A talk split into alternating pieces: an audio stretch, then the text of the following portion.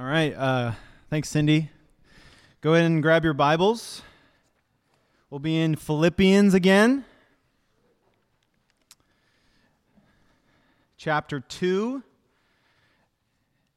If you're using a Pew Bible, it's page 980. 980.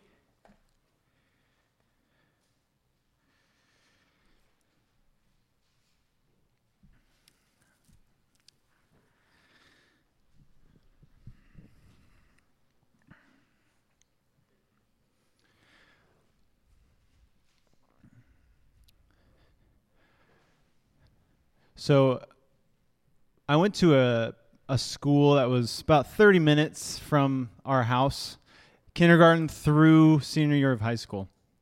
And uh, so every day I would ride in the car with my one of my parents, whoever was driving that day, and pretty much without fail on the way home, my mom would, you know, I might be in the back or in the front, depending on how old I was at the time, but pretty much every day uh, K through 12, she would say at some point in the car ride, What are you thinking about? and it just drove me nuts. Because, like, as a kid, you don't, for one, you don't want to tell your mom what you're thinking about. And secondly, as a kid, you're not usually thinking about anything. um, so that was that was her attempt at a at a conversation starter. Um, Anna and I have recently kind of discovered rediscovered that as a conversation starter. And so instead of what are you thinking about? it's what have you been thinking about lately?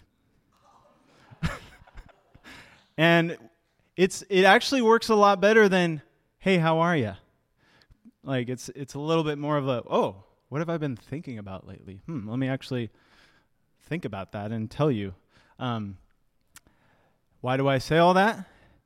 The power of thinking the power of our minds. And so we're in Philippians, and if if you have grown up in the church or been familiar with the book of Philippians at any time previously, you might when you when you hear the word Philippians, when you when you hear about the book of Philippians, you might think joy. A lot of times that's kind of when people bring up Philippians, it's yeah, it's the book about joy in the gospel. And that is somewhat true the, the theme of joy and rejoicing does span the entire letter of Philippians. The word joy is used five times, the word rejoice is used seven times. But joy is not the primary theme of this letter. Joy is actually the primary byproduct of something else. And that something else that spans the entire letter as well is the concept of right thinking.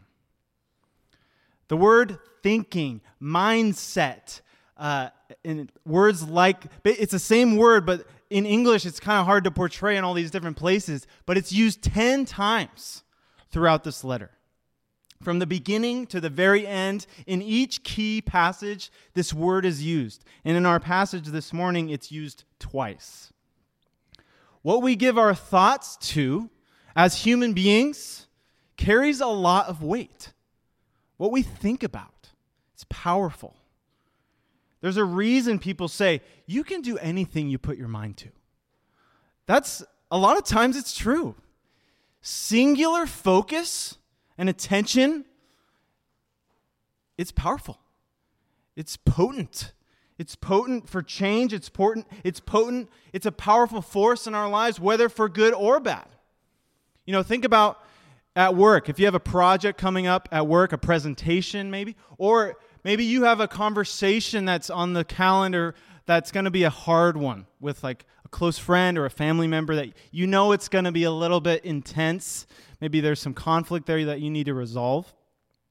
When you have that forthcoming thing, what you think about as you prepare, as you as you approach that event is powerful. You know, think if you have a presentation, if you're thinking about how incompetent you are to deliver a presentation, how is that going to affect your ability to deliver it, to be confident in your presentation? Or if you if you're thinking about I'm not good at handling conflict, I, I, that's just not my gift.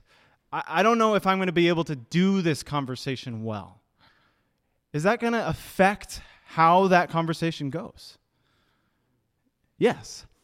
But if you were to think, you know, I've got this presentation at work, I instead of thinking about how incompetent I am, I'm going to think about how great an opportunity this is.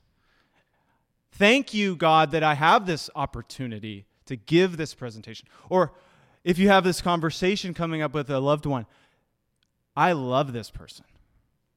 How, if you think about how much you love this person versus how little you, you know, how not good you are at conflict, how much will that affect that conversation? If it comes from a place of having thought about how much you love them, thinking is powerful. What we put our minds on is powerful.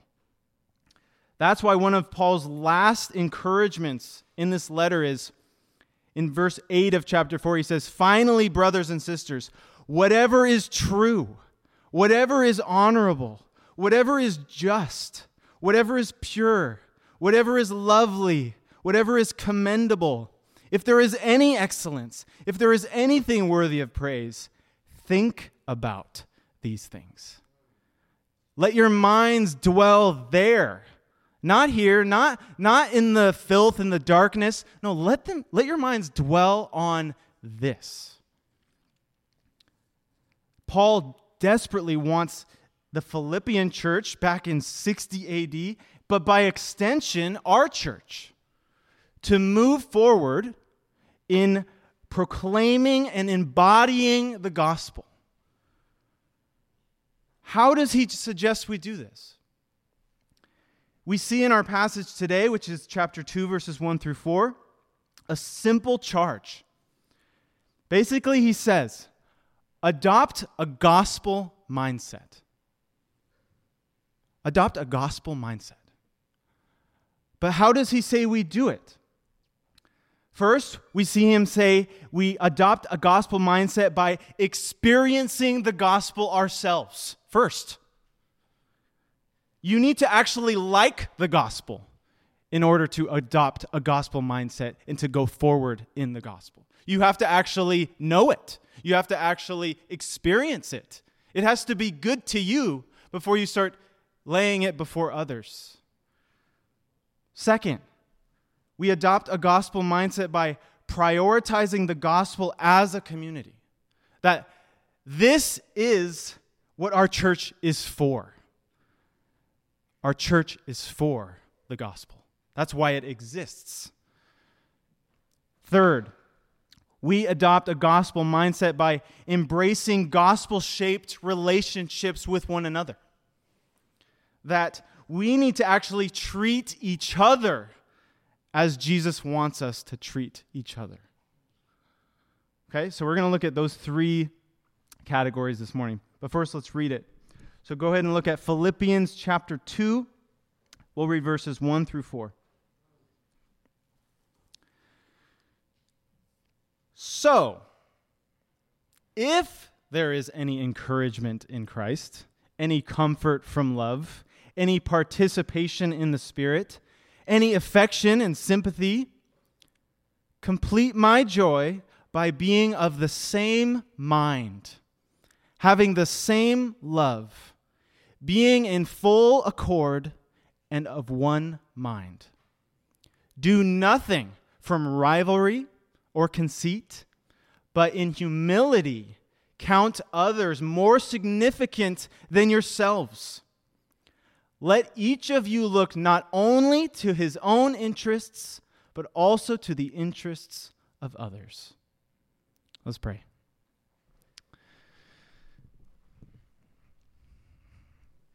Dear Father, I just, I cannot convey how good you are with my words. So, Lord, I pray that your word and your spirit would impact each of us afresh this morning. That we would understand a little bit more or a lot more your gospel. and how good it is, and how good you are, and how wonderful you are. Please do this. In Jesus' name, amen. Okay, so just to review a little bit, Paul is writing from prison. He's probably in Rome. It's the year 60 AD. 60 AD. This is a long time ago. The church in Philippi, which is in northern Greece, heard about Paul being in prison, and so they sent him a wicker basket full of goodies or something like that. They sent him something good. And he's writing a letter back. He's writing a response to this gift that they sent. He's thankful. And so his response is a friendship letter, giving personal updates on himself, giving friendly exhortation, encouragement to them, as well as just plain old saying thank you. This is a canonical thank you letter. So in verse 27, just a few verses earlier than this, Paul has shifted gears. You know, we started off the first 20 uh, some verses giving them basically an update on himself. I'm in prison, but hey, the gospel is still good and it's still going forward. And turns out the other believers in Rome are like charged up and pumped up because Paul's in prison. And so they're like, okay, I guess it's me now. And they're going, and he's, he's actually glad about that. And so he's giving them an update on him, but then he turns and he starts telling them what to focus on in their current season. He starts giving them encouragement.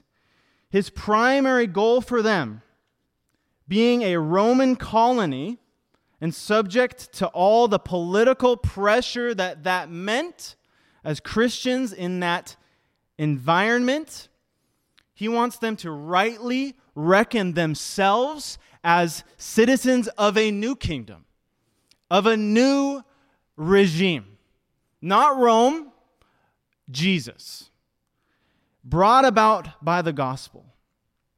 So he's just finished describing his own troubling circumstances, but how God has redeemed them for the gospel. Now he turns and wants them to look at their own circumstances and prioritize the gospel in their context.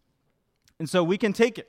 We can take it as, you know, 2,000 years later, we're still in a context where there's a different empire, there's a different government.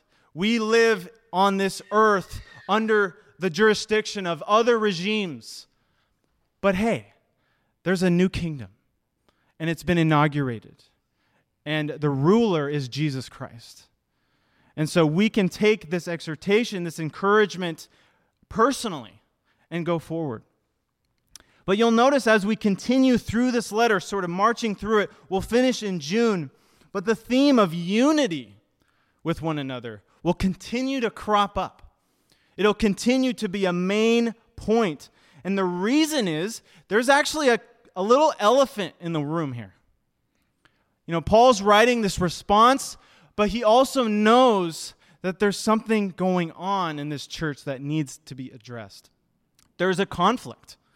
You know, overall, this Philippian church seems to be a healthy community, but there's a conflict between some of the people in the church. And we find out later in chapter 4 what their names are. But for Paul, he's bummed by this.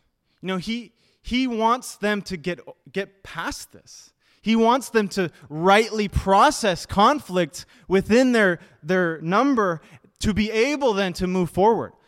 You know, for him, conflict between Christians is a huge bummer, not just because we aren't taking advantage of the resources we have to repent, to forgive one another, to, to reconcile with each other, but because when we are distracted by conflict, when we are distracted by what we're doing to others, what others are doing to us that is not right, we're benched for the kingdom. When we're distracted by infighting, we're not taking ground for the gospel. And that's what gets Paul down. So, our passage this morning directly relates to this conflict. Paul's primary directive is in verse 2. He says, Complete my joy by being of the same mind. And that, that's the word. The same mind. That's the word that spans the entire book. Right thinking. And guess what? When he when he turns and addresses these two people in their conflict, in verse 2 of chapter 4, he says, I entreat Euodia and I entreat Syntyche to agree in the Lord, he says. Same word. I entreat you guys to think the same thing in the Lord. So that's why this theme of right thinking actually is the thing that, that spans this whole letter. You know, how do we avoid trivial conflict? How do we avoid getting bogged down with icky drama? We adopt a gospel mindset, a gospel headspace. We place the gospel at the forefront of our to do lists, priorities. We make it the most important thing about us and our church. Let's dive in further. So, looking at verse 1 again. The first way we adopt a mindset is by experiencing the gospel ourselves. He goes, So, if, I love this, if there is any encouragement in Christ, if there's any comfort from love, if there's any participation in the Spirit, any affection and sympathy. Paul goes for the heart here at the beginning. He says, Have you tasted the goodness of the gospel? Paul just finished telling them how excited he is for the gospel. He says, To live is Christ and to die is gain. I would rather actually die and go be with Christ than be still here. But I'll, I guess I'll just hang around for your sake. Paul is just pumped about the gospel of Jesus. He, he just can't contain it. But that's just him. That's just him. So he turns to them now and he says, So,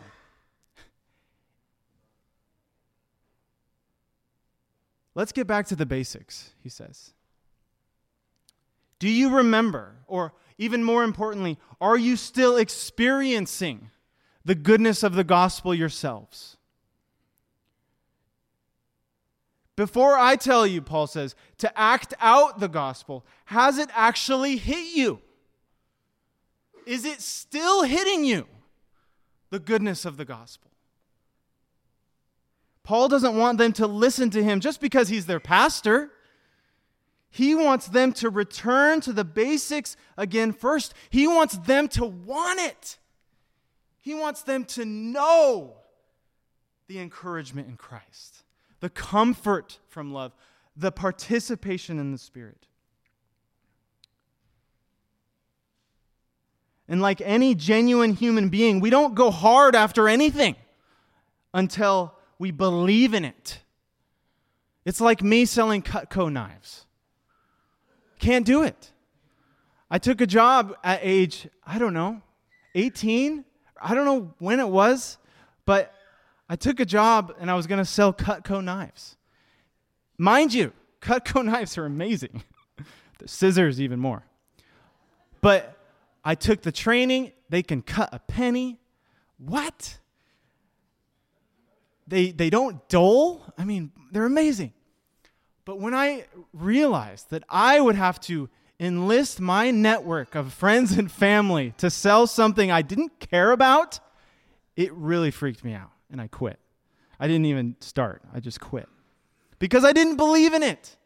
I couldn't be a salesperson for something that I couldn't get behind. And so Paul wants them to experience the gospel so that it'll light a fire under them. Again.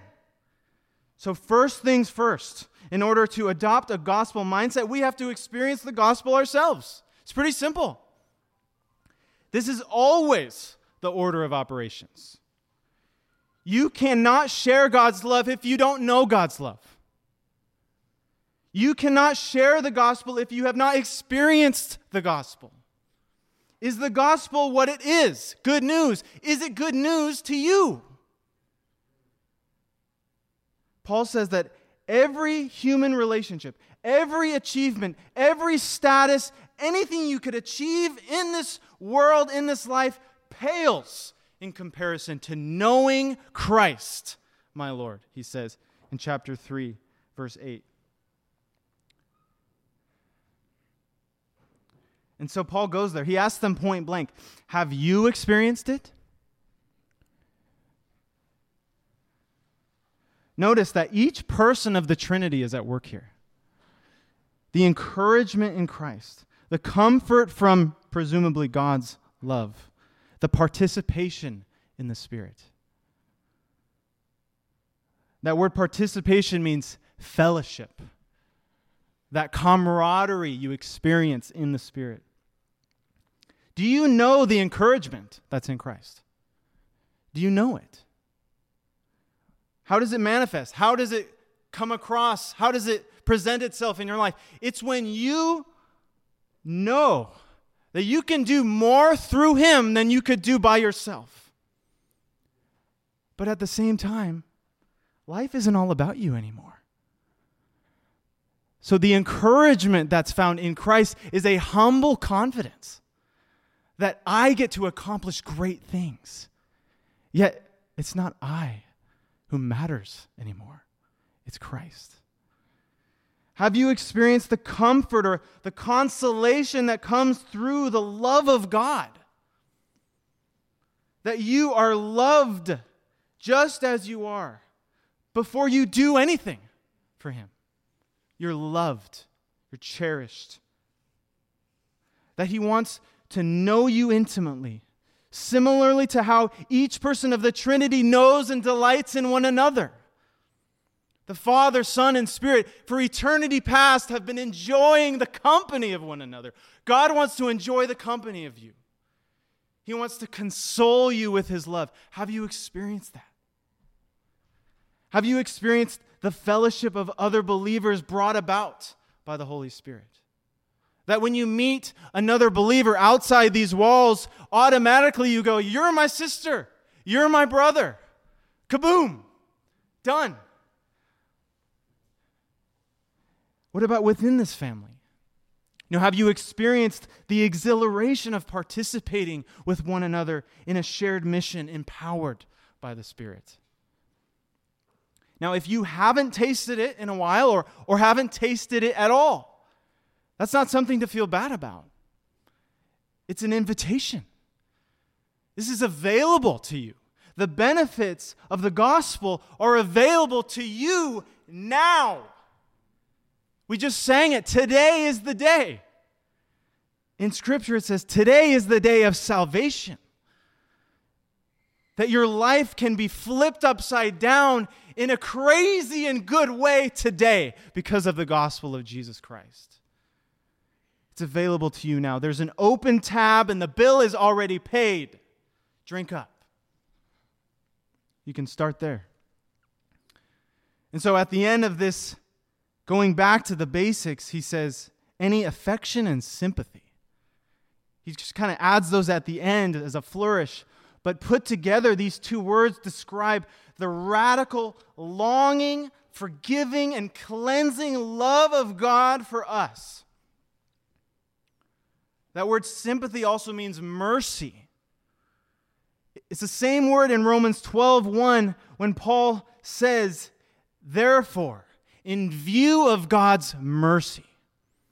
He just spent 11 straight dense chapters of Romans extrapolating the mercies of God, the gospel of God, the blood of Jesus that's cleansed you from sin. And he says, therefore, because of and in view of God's mercy, offer your body as a living sacrifice holy and pleasing to God. This is your reasonable service. This is what makes sense after viewing the mercy of God. It's the same word. It's only when we stare at God's love for us that we will understand the vastness of it and why it makes so much sense to give Him everything in return. And so that's the first step. And we will always have to return to this step over and over and over again. We need to experience the gospel afresh every day.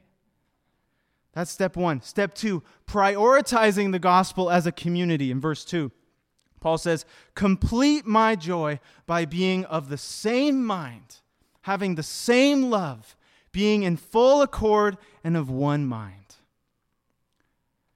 And so he gives his primary exhortation, his primary encouragement, which is complete my joy by being of the same mind. Complete. That word also means fill up. Fill up my joy by doing this. So, joy isn't the theme of this letter, but it's a byproduct. And what is it a byproduct of? What is Paul's joy rooted in here? In every instance where Paul uses this word joy in this letter, he refers to the communities he has invested in charging ahead for Jesus. That's what his joy is rooted in. That's the by, his joy is a byproduct of the people that he has shared the gospel with, taking it and running. That's why that's what gets him out of bed. That's what he's excited about. So how can the Philippians honor Paul? By looking right past him to Jesus. That's how they can complete his joy. in this word of the same mind. He uses it twice here. It sandwiches his exhortation. Be of the same mind, having the same love, being in full accord, and of one mind. Same word. It encapsulates his desire for them. He's trying his hardest to empathize, emphasize something here. He's trying to put an exclamation point right here, right now. You don't say something twice unless you want someone to really get it. He's trying to help us get it right now. Their progress as a church in their mission, in what they're doing together, it hinges on this concept of adopting a communal gospel mindset. This is what it literally says. This is great. Complete my joy that you may think the same thing having the same love, joined in soul, thinking the one thing. Thinking the one thing. It reminds me of when Jesus was at Mary and Martha and Lazarus' house. Martha is sweeping, vacuuming, setting the table, putting away the dishes, doing all the things. And Mary, her sister, is quietly sitting at Jesus' feet talking to him. And Martha says, hey, Jesus, tell Mary, or yeah, tell Mary to come help. Tell her to do one thing, like do the, I don't know, put away the laundry or something. And Jesus says, Martha, Martha, you're worried about many things, but one thing is necessary, and it will not be taken away from her. In this life, there is one thing, just one, one thing that matters. And I'm not saying nothing else matters, all da da da da. No, no. I'm saying there's one thing that matters more than anything else. When Jesus says, if you come after me, you must hate your father and mother, does he really want you to, to like give your mom and dad the middle finger? No, he doesn't. But he wants you to know the one thing above everything else. That's what Paul is saying here. According to Paul, a Jesus community's health and mission depends on them thinking the one thing, the one thought. It's pretty simple. And don't get him wrong, he's not talking about us agreeing on every issue. We don't have to agree on every issue. But we need to agree on the one thing. we need to be 100% about this one thing. For churches, especially post COVID, there's a lot of squirrels out there. There's a lot of things that people say we need to be about. A lot of people and a lot of voices are clamoring to tell us what we should focus on right now. But we're going to focus on the one thing. Nothing is as important as us embodying and proclaiming this gospel that he lived, that he died, that he was resurrected, that he is building a new community and will return one day to physically rule that community.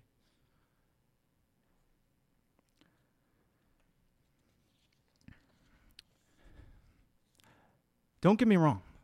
The gospel isn't a super, let's see, how do I put this? A lot of times in the last several decades to 100 years, the, the evangelical church, of which we are a part, has prioritized the gospel as a golden ticket, as a get out of hell free card as a when you die you get to go do something cool. As a entrance into heaven. All of this is true but that does not get across the robustness of what the gospel means. The gospel has think of it like this three components cross resurrection and kingdom Yes, Jesus died for you. Yes, he rose from the dead so that you could be reunited with God and enjoy eternal fellowship with him forever. But guess what? This kingdom has been inaugurated already. This kingdom is now. And the beauty is, when we are adopted into that kingdom, we get to be an outpost of the future. We get to embody this new reality together to a watching and desperate world. That's also part of the gospel. Gospel is a heralding word. It means, guess what? Hey, good news. There's a new leader in town, and he's a good one, much better than the last thousand and we can obey him, follow him, enjoy his rule now. And how do we do that? We'll get to that. but he's building his kingdom. And so, for us, that's part of it too. That we embody this to a watching world. We're not just saying, hey guys, get in here. This is a, a capsule that's waiting for heaven. No, no, no. Get in here and we get to love each other as Jesus called us to love each other. This is the new reality. This is the new community. That's the gospel. That Jesus is Lord and He's Lord over this new community. So that brings us to our last point. Adopting a gospel mindset means embracing these gospel shaped relationships. Verses 3 and 4 he says, Do nothing from rivalry or conceit. You could just stop there. But do nothing from rivalry or conceit, but in humility count others more significant than yourselves. Let each of you look not only to his own interests, but also to the interests of others. Now, I believe in my head that God is infinitely wise in his decision making. Okay? But why he decided to primarily use weak, frail human beings like me to accomplish his grand redemptive plan boggles my mind. But he did, and he does. He wants to use you, he wants to use the church to accomplish this mission to make disciples of all nations. Paul understood this, and he understood it personally. In Corinthians, we get a little window into his own wrestling with his own weakness. You know, he had some kind of chronic issue. Don't, we don't know what it was, but he called it a thorn in his flesh. And he begged God to remove it. He said, God, this hurts. God, I don't like it. God, I could do more for you if you took this out. Just saying. And what did Jesus say? No. Ouch. And then he said, Why? Because my power is made perfect in your weakness. God does this on purpose because his power is made perfect in our weakness. It is through our weakness that God demonstrates his perfect power. What? But we're messy. Humans are messy. But that doesn't let us off the hook. You know, in his infinite wisdom, God has ordained that his gospel go forward through the church a ragtag group of sinful yet redeemed humans empowered by the Holy Spirit.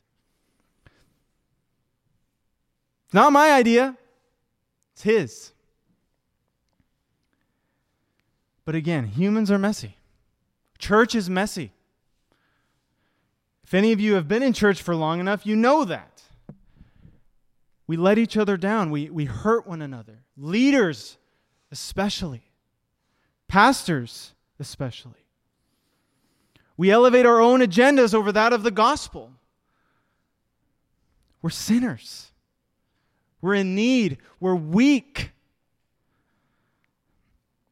But this task of, of propagating, embodying this gospel has been entrusted to us.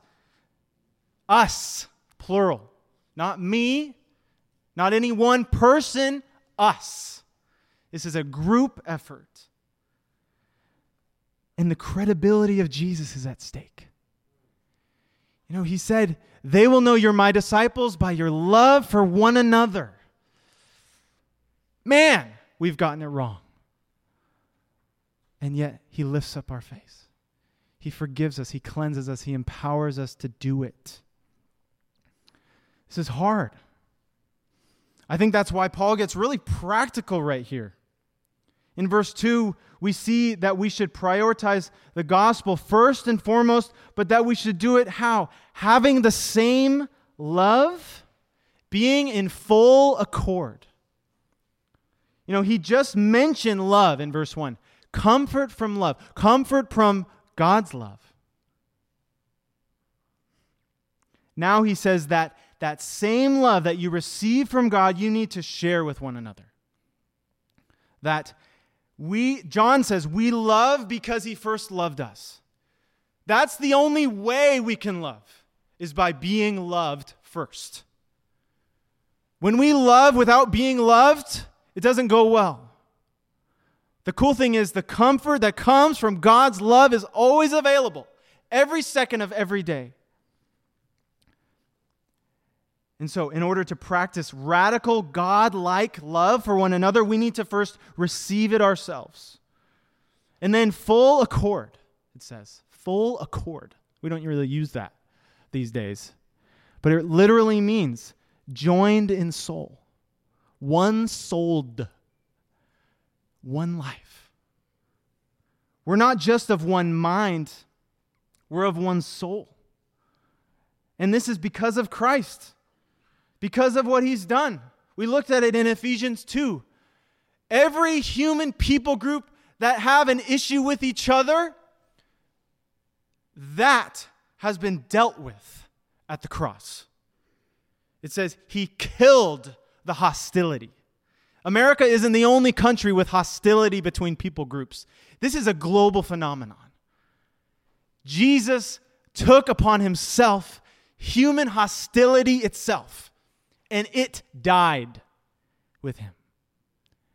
And so we can reckon ourselves one because of him. That's the foundation on which we can be at peace and be unified and be one souled. The Spirit has made us one, period. And then Paul just says, okay, let me get more specific for you because I know this is the hard part. So, verses 3 and 4, he draws a couple contrasts. He says, Don't behave from selfish ambition or conceit, but in humble others' focus. So, don't do this, do this. And then he says, Don't put your own interests first, but put others' interests first. This is fairly practical. Selfish ambition, there, it means, and this is ouch, it means filtering all your situations and circumstances through the lens of how it can best benefit you. Anyone do that every day? Selfish ambition. Conceit. Conceit means an overinflated view of yourself. As in, you either think more of yourself than you should, or you just plain think about yourself too much. Anyone else? Instead, Paul calls them to humility. And now, humility is an easy word to brush over because we've heard it so often and we failed to achieve it so often. But humility means viewing yourself rightly. It's not a self deprecating thing, it's not a, a lack of self esteem. It's just viewing yourself rightly. And who are you? You are an imperfect, broken person. But who, who also are you? You're loved. You're made in the image of God. You're cleansed. You're called. You're empowered by the God whose agenda is more important than yours. That's humility. It's not a beating yourself up. It's not a looking in, in, in, the mirror and hating what you see. No. It's looking in the mirror and seeing what God sees someone he died for. So he then calls them in humility to count others more significant than themselves. Now, this doesn't mean p- thinking people are better than you, it's placing more weight on their needs than yours. We naturally place more weight on our own needs than those around us. That's pretty normal. And so, what Paul is saying here is go ahead and overcompensate. Err on the side of putting more weight on others' needs than yourself. It's not easy. We naturally overestimate our needs relative to others. Paul is calling them to a different posture. He's calling us to a different posture.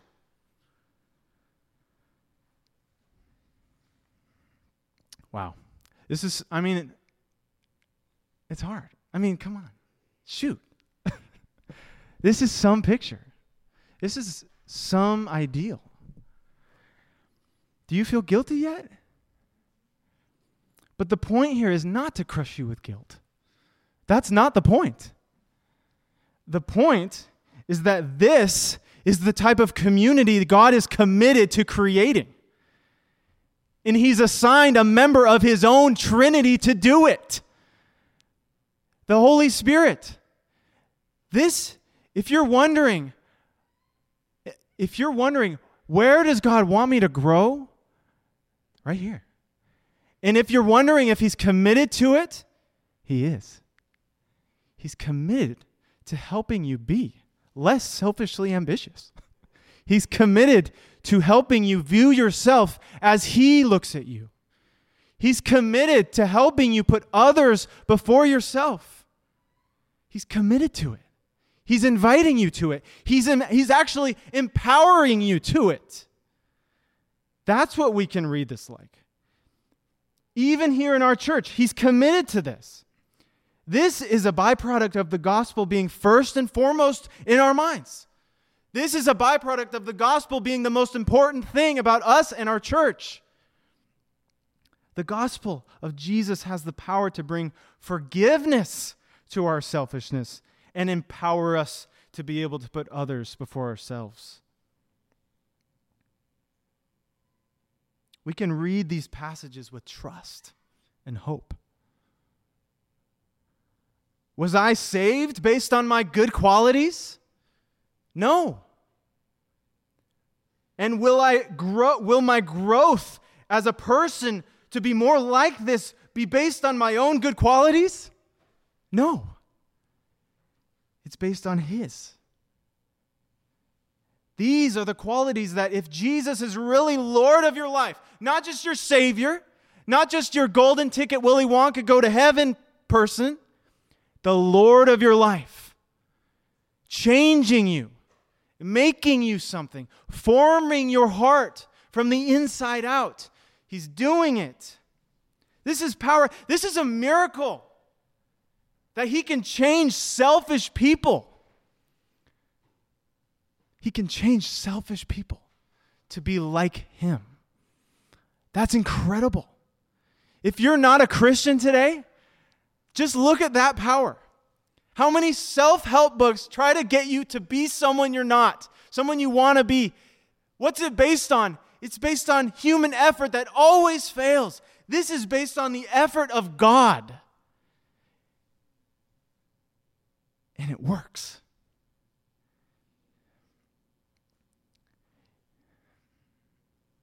You can trust in His power.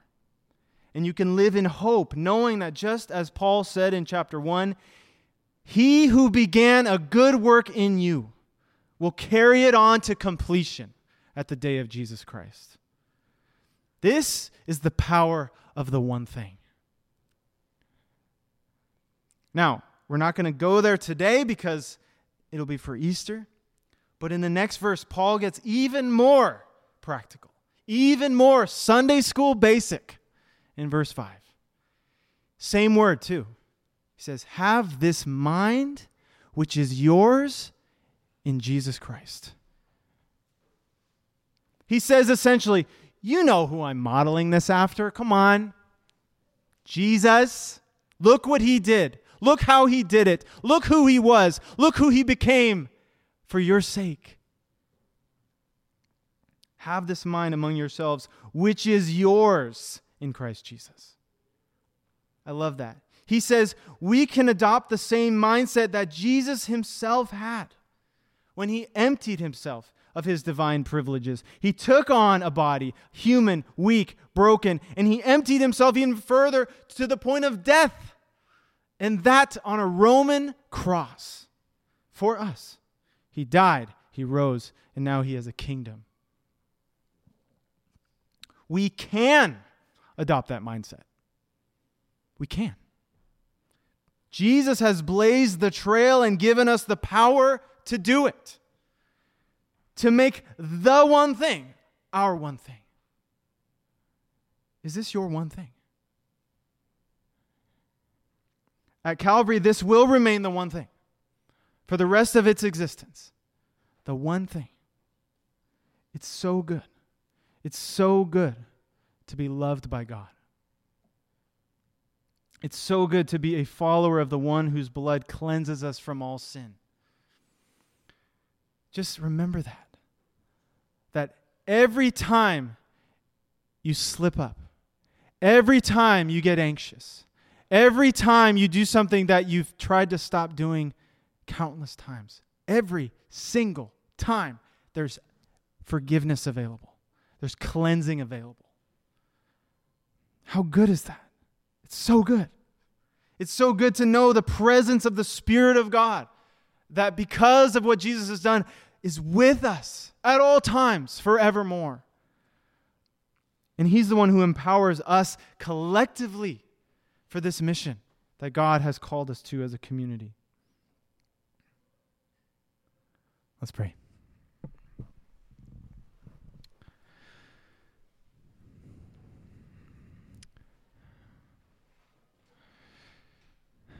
Dear Father, we just want to bask in your presence wherever each of us is at, Lord. Maybe we know the one thing in our heads, but our hearts just don't get it, don't feel it, feel distant from it. Maybe we, we don't believe the one thing. Maybe we just need your presence to remind us every step of the way that we are loved. Maybe we're looking for purpose in life. Maybe we're aimless. Wherever each of us is at, Lord, minister. By your Holy Spirit, I pray that you would speak to each person here during this time of prayer, during this time of singing. Holy Spirit, I pray that you would make Jesus real to each of us. And thank you that you didn't just leave it up to blind faith, but you wrote it down by the hand of eyewitness testimony. This isn't just some fairy tale belief, this was written down. And we have good reason to believe it. But it's not just a thing we believe with our minds, it's a thing we do with our bodies, it's a thing we do with our, our entire selves. Thank you that in view of your mercy, God, it makes sense for us to offer our bodies completely at your disposal. Please help us, God, to open our hands, open our lives, open our ears, open our eyes to what you have for us. Even if it's risky, even if it means we are turning our lives around completely to what we've always known. But if Jesus, if Jesus, if you are real, if you really did what you said you would do, and you really rose from the dead, then everything changes. And so it's into your presence, God, that we come this morning and we ask you to just minister. Touch us, God. In Jesus' name, amen.